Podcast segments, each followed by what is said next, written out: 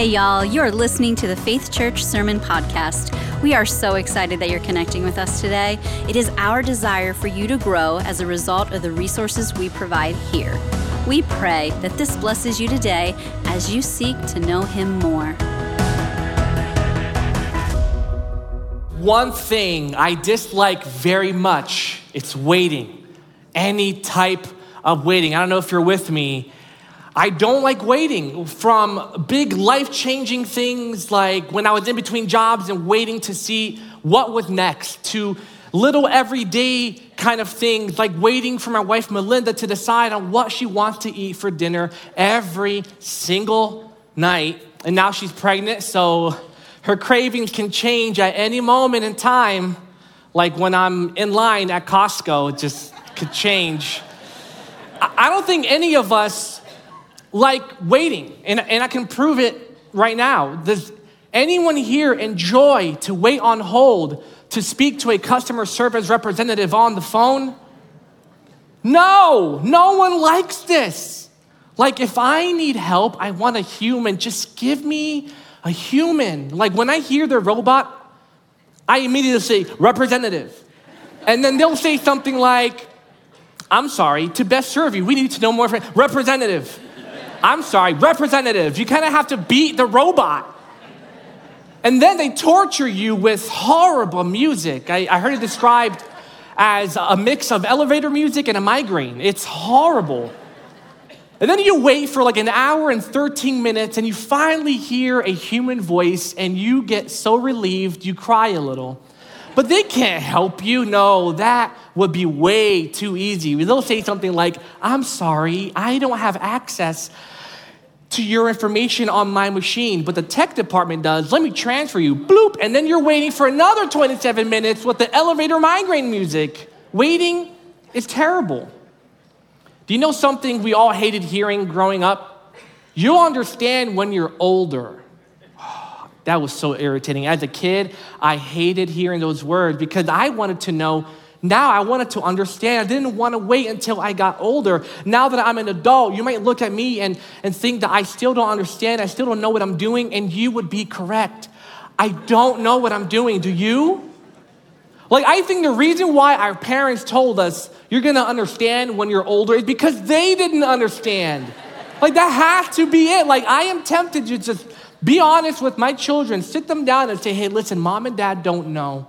And I gotta be honest, you will never make sense of this either. So let's just move on and go back to coloring our faces with permanent marker, okay? The Bible encourages us to do something different, though. Instead of telling us that you'll understand when you're older, it actually tells us to ask someone who's older so that we can understand. We can read this in Deuteronomy. It says, Remember the days of old, consider the generations long past. Ask your father, and he will tell you your elders, and they will explain to you. But even there, it's saying, ask your parents. If they don't know, ask someone older than your parents. But it just, it seems like it doesn't make sense because I'm 35 years old, and in my lifetime, I've used a rotary phone, a payphone, and a flip phone. Like I was alive for when the general public first started using the internet. And today I'm the online director. Like, what? so when you look at the Bible and what it says about older people teaching younger people, it seems very easy to dismiss it and say the generation gap is too big, the advancement in technology is way too fast for us to even learn from each other. So then we get younger people who feel helpless and older people who feel useless. And I'm here to say today that those two of those things are not true. So, how in the world does this work? I hope to show us that today in the book of Titus this morning. We've been in this, a sermon series on Titus, discussing what it looks like to be a credible Christian. So I invite you to open to Titus chapter 2 with me using a physical Bible or a device we're going to hang out in verses 1 through 5. So, so far, we have a good sense of what it means to be a credible Christian or a trustworthy follower of Jesus. We have seen how the writer, the Apostle Paul, how he defines what that is, and he tells this to a pastor named Titus. He defines it this way A credible Christian is a person growing in knowledge of the truth that leads to godliness. In chapter one, Paul tells Titus what it looks like to be a credible leader in the church. And today he's doing something similar, but instead of talking about church leadership, he's going to talk about the older people in the church, okay? So before we dive in, let's pray and ask God that he would speak to us this morning. Father God, we thank you for this moment that we have together as your church. As we open up your word, we pray that you would speak plainly to everyone willing to listen. I pray that you would do only what you can do change hearts today. We thank you for everything you're doing, and we're excited to see everything you will do. We thank you, and we pray this in Jesus' beautiful name. Amen. I want to quickly say hello to those joining us online and those of you in the chapel. It's amazing how we get to worship God together and open up God's word together. So let's read Titus 2, verse 1. You, however, must teach what is appropriate to sound doctrine. So last week we learned about people in the church who were full of meaningless talk and deception. So now Paul points to Titus and says, You, this is what you're going to do instead, however, must teach what is appropriate to sound doctrine. He's encouraging Titus to cling to the truth of God's word. And the reason why he's doing that is because he wants the truth of God's word to shape who Titus is. And then he goes on and tells us what older people look like when their lives are shaped by truth. And here's the point that Titus, uh, uh, that Paul is trying to get across to Titus and to all of us today. If the truth shapes your life, your life can shape others. It's that simple. Yes, it's wonderful to gain knowledge of the truth, but if that truth doesn't shape us, change us, then it's meaningless. That knowledge is meaningless. So, Paul, he paints a picture of a life shaped by truth, and he starts by telling Titus what to teach the older men in the church. So, check out verse 2. It says, Teach the older men. Okay, I have to stop right there and ask, what age do you have to be to be considered an older man, according to Paul? Now, if we take a look at ancient Greek literature, they use this word older for men as young as 50. So if you're a man here today and you're listening and you're at least 50 or around that age, you can consider yourself part of this older men group. Congratulations. It says, teach the older men to be temperate, worthy of respect, self controlled, and sound in faith, in love, and in endurance. So he lists four characteristics of older men who are shaped by truth. So let's go through each one very briefly. The first is an older man shaped by truth will be temperate. This word means sober, it means restraint, it means to be clear headed. In other words, everything in moderation. So, this man, this older man of God, everything he does from drinking, eating, sleeping, having fun, spending money, he thinks it through and does it in moderation. The second is an older man shaped by the truth is worthy of respect. He didn't demand respect, uh, respect from others. People naturally honor him because of his good character. And doesn't take you very long to hang out with this guy to know he's a solid guy. Number three is an older man shaped by truth is self control. This is not a man who tries to control others. He doesn't try to manipulate others. In fact, he can control himself his own desires, his thoughts, his own impulses. And fourthly, an older man shaped by the truth is sound. And the word sound means to be healthy. Healthy in what? Well, Paul says he uses three words healthy in faith, love, and endurance. And actually, this last characteristic here is what holds the first three together. And Paul, he mentions these three words when he writes to the Thessalonians. In 1 Thessalonians, it says, We remember before our God and Father your work produced by what? Faith, your labor prompted by love, and your endurance inspired by hope in our Lord Jesus Christ. He's describing an older man whose faith is healthy. They know what they believe about God. And from they, their faith, we see the kind of work they produce. And because they have experienced the beautiful love of Jesus, they work very hard at loving other people. And when things get difficult, their healthy endurance helps them to focus their eyes on Jesus. I once had an, an older Bible professor who said something to us in class, and it stayed with me for many years. And this professor is a man of God, you know, the type of man that you want to be when you are older. He said, I've sinned more than all of you because I've been living more than all of you, but I've also been forgiven more than all of you. Older men, let me encourage you by saying this if the truth shapes your life, your life can shape others. Christian author Natasha Crain, she wrote about how the world tries to shape us with lies. And she summarizes all these lies in four statements. And this is really interesting. I want to share this with you. Check out these four statements that are actually lies. Feelings are the ultimate guide.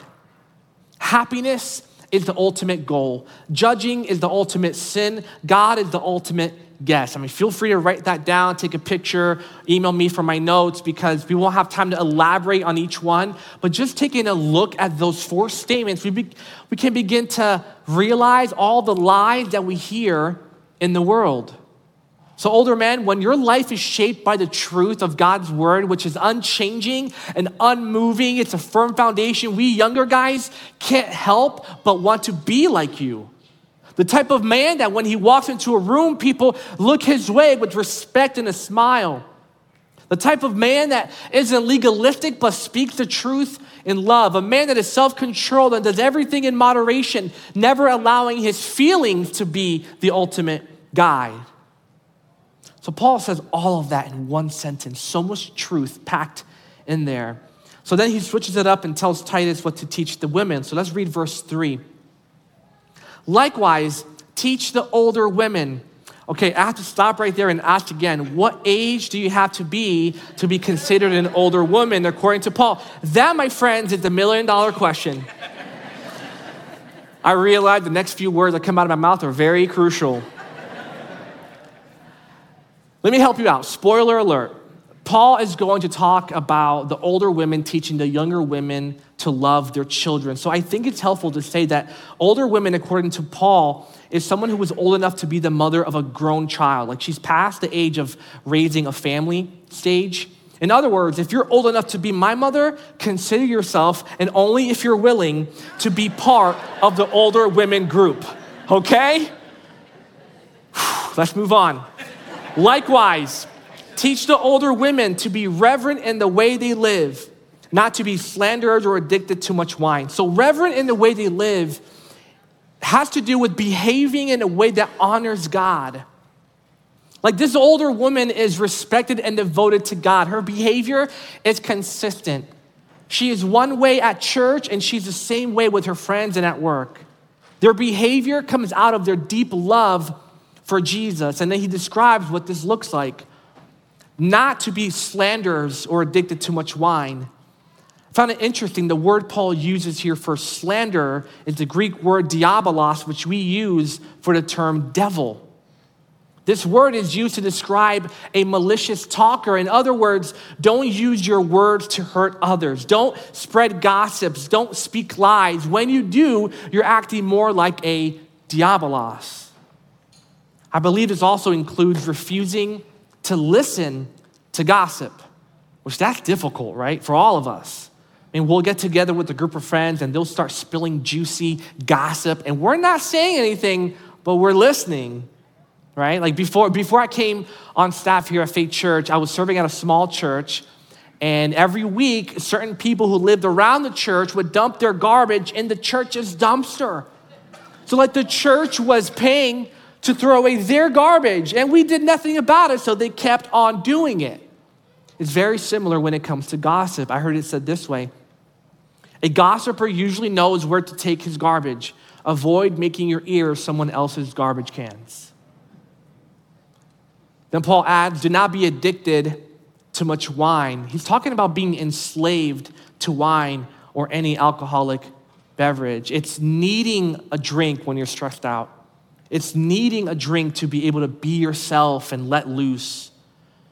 I just found it interesting how Paul, he, he put slandering and wine together. Slander comes out of your mouth, wine goes into your mouth. It's kind of like they complement each other. Paul is urging Titus to teach the older women to practice self control with what goes in and out of their mouths. Instead, what should they do? Verse 3 says at the end, but to teach what is good. And he doesn't even use a verb here. Like, teach what is good is one word and it's an adjective. It's describing this older woman. It's not necessarily something she does, it's who she is. Paul is saying, teach the older women to be respected, not for their juicy stories and how much they can drink, but respected and known for all the good things we learn from them every time they're around. Like, this is not a formal teaching moment. This is all the things we learn by just being around this woman of God. Then, verse 4 tells us why Paul wants Titus to teach the older women all of this. He says, then, or so that they can urge the younger women or encourage the younger women. Paul is giving Titus very good advice here because young women will not always listen to a man who's trying to teach them how to be a young woman. Right? So, because as I read this, I was thinking, why did Paul spend more time, more verses talking about older women and not as much for older men? And I thought probably because Titus needed a little extra help with ideas on what younger women need to learn. Because, well, Titus wasn't a woman. So, Paul, in his wisdom and experience, and through the Holy Spirit, he wrote him a nice list of things that older women can teach younger women. So, let's take a look at that list in verse 4. Then they can urge the younger women to love their husbands and children. It helps to know the context in which Paul is writing this. In our Western society, you marry someone after you love them. That's at least what I think most people would want. In the East, marriages weren't as romantic as this. Many of them would get married because of an arrangement between their parents, and then they would have to learn how to love their husband. So at the time Paul wrote this letter, a woman who truly loved her husband would stand out. Like to younger women, this was like finding a unicorn. Like, I, have heard of a wife like you, but I've never seen one before. Please show me how to love my husband. What is the secret? And maybe you're wife listening to me and you're wondering the same thing right now. Let me tell you the secret. The secret to loving your husband is something you'll have to learn from an older woman who figured it out because I seriously don't know. And I think that's why Paul is telling Titus to delegate this to the older women who has it figured out. So, the first thing older women can teach is to love your husband and children. The second thing in verse 5 says to be self controlled and pure. Paul wanted these younger women to be faithful to their husband. They, he wanted them to be women who, who take their marriage vows seriously. What else? Verse 5 says to be busy at home, to be kind, and to be subject to their husbands. That's one of my favorite verses in the Bible. I'm kidding. Relax. Sheesh. Okay, we can spend an, like an entire sermon series unpacking this. But because of time, I just want to quickly explain the spirit of what Paul is trying to say. Paul is not saying that women are only good for being busy at home and not pursuing a job or career outside the home. He is not saying women need to be so kind that they never speak their minds. He's not saying that women need to obey their husbands and have no say in any decisions. As a married man myself, I know that if I make a decision without telling Melinda, I'm sleeping on the couch, okay? But here's what I think Paul is saying a woman whose life is shaped by truth will put her family first.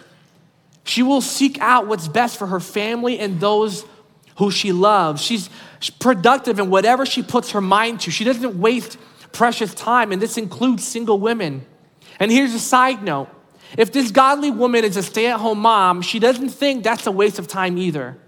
So let me encourage all the stay at home moms. And I know there are stay at home dads, and this would apply to you. You're not missing out on life because you're at home with your kids.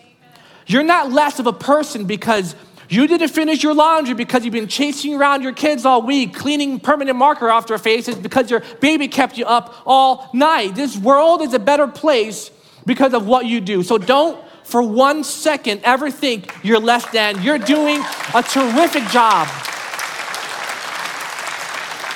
And for the parents or single parents who have to work outside jobs and, and, and, raise your children, my hat comes off to you. You're also doing a terrific job. So, what is Paul's point for telling Titus all this? He wants Titus to teach the older women that if truth shapes your life, your life can shape others. But for what reason? Look at the end of verse 5. So that no one will malign the word of God. This can also mean that no one can blaspheme or slander or defame the word of God. Paul goes back to the word of God. God's word through the Holy Spirit is what transforms and shapes us, and like a ripple effect, it can help shape other people. So, what does this all look like practically? I want to share a few thoughts with the older men and women who are listening to me right now. And the first one is this As long as you're breathing, God has a purpose for you. When you're a Christian, let me, let me just say, there's no retirement, okay? If you're retired and you follow Jesus, you know what that means? It only means God has more time to work on you and through you. Like, look around at the younger folks in our church and in your life. We would like to pretend, we all want to pretend that we have it all together. And sure, I can learn how to fix a washer by searching for it on Google, but Google can't teach me how to get through watching my best friends and family members pass away. Google can't teach me how to be a man that is worthy of respect in every situation. Google can't teach me how to have healthy endurance so that when I do go through storms in life, I can set my hope on Jesus Christ. Older men and women, that's where you come in. You are the Google we need. You are teaching us without even trying. You're not done. In some ways, you're just getting started. Here's another thought turn your pain into purpose, not judgment. In many ways, yes, we have it much easier than you had it when you were our age. But I beg you, please don't use that phrase. When I was your age, I walked five miles to and from school. Like our pain and struggles, yeah, they're very different, but every generation has them. Today, we're dealing with school shootings. We're dealing with satanic clubs made for our children. We live in an age where our kids can be at home under our roof and be unsafe because they're connected to the world through the internet. Remember COVID? Yeah, that happened, but we're currently living through a pornography epidemic. We're living in a world where depression, anxiety, and suicide are serious problems, starting with our children. I can't speak for every young person, but as for me, I'm here to say your pain has purpose. So please don't use it to minimize what we're going through. Instead, allow God to use it to help us get through it. Let me encourage you by saying this let your life be evidence that God's word is true. Like Paul wrote, so that no one will malign the Word of God. We want to look at your life and see that we have hope. Hope that we can live a life free from addiction. Hope that marriage can truly be for life. Hope that we can run from our lustful desires. Hope that not every parent will screw it up. I love what theologian Warren Wiersbe says. He writes, one of the strongest forces for spiritual ministry in the local church lies with the older believers and I am so thrilled that our church is investing more time in focusing on this. Maybe you've heard people say, the future of the church is our kids. Now I would reply by, uh, by saying, actually, our kids are the church right now. But if the older believers in our churches don't show us what a life shaped by the truth looks like, here's what's at stake the future of the church will only continue to be our kids and youth if they see evidence that what we're teaching here actually works. Let your life be evidence that it's worth clinging to Jesus. If all we see is a bunch of older men and women who are grumpy, complaining about life, and the opposite of what Paul is describing here, why would our kids and youth want to continue being part of the church? We need you. I want to be able to raise my kids by pointing at you and saying, You see what, what you can become when you are faithful to Jesus? Look at how honorable that, that older man is. Look at how generous and kind and beautiful that older woman is. Mom and dad want to be like them someday. We need to see evidence that what the Bible says is true.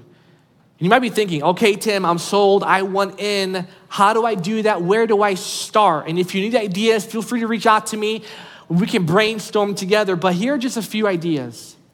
Invite younger people for coffee. If you don't like coffee, drink tea. If you don't like tea, drink Coke. I don't care. But let me tell you, some young adults in our church have told us that they would love to have a grandfather or grandmother figure in their life.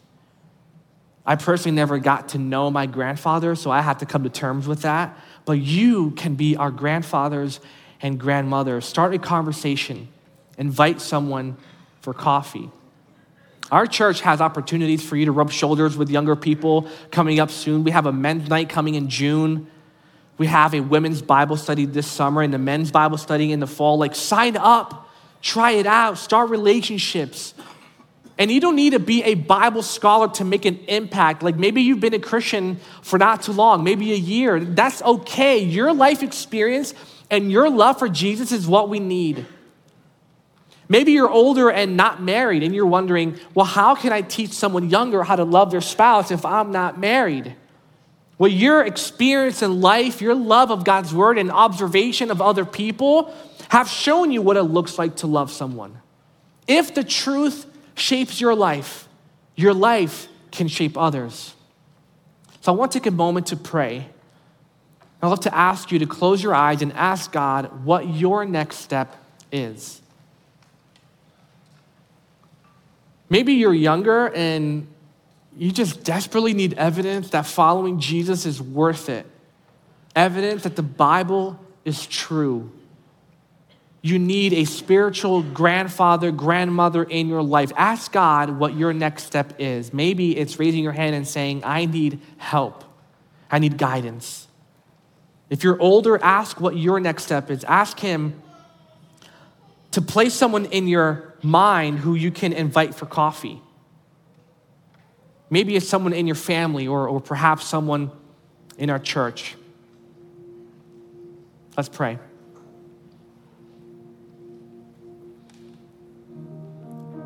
Father God, we thank you for giving us people in our church who have been shaped by the truth of your word.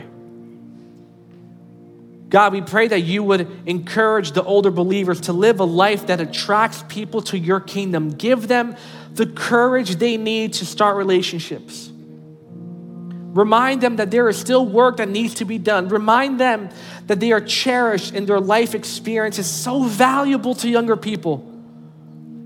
Lord, I pray that we would begin seeing relationships between the old and young all throughout our church for your glory. We pray this in Jesus' name. Amen.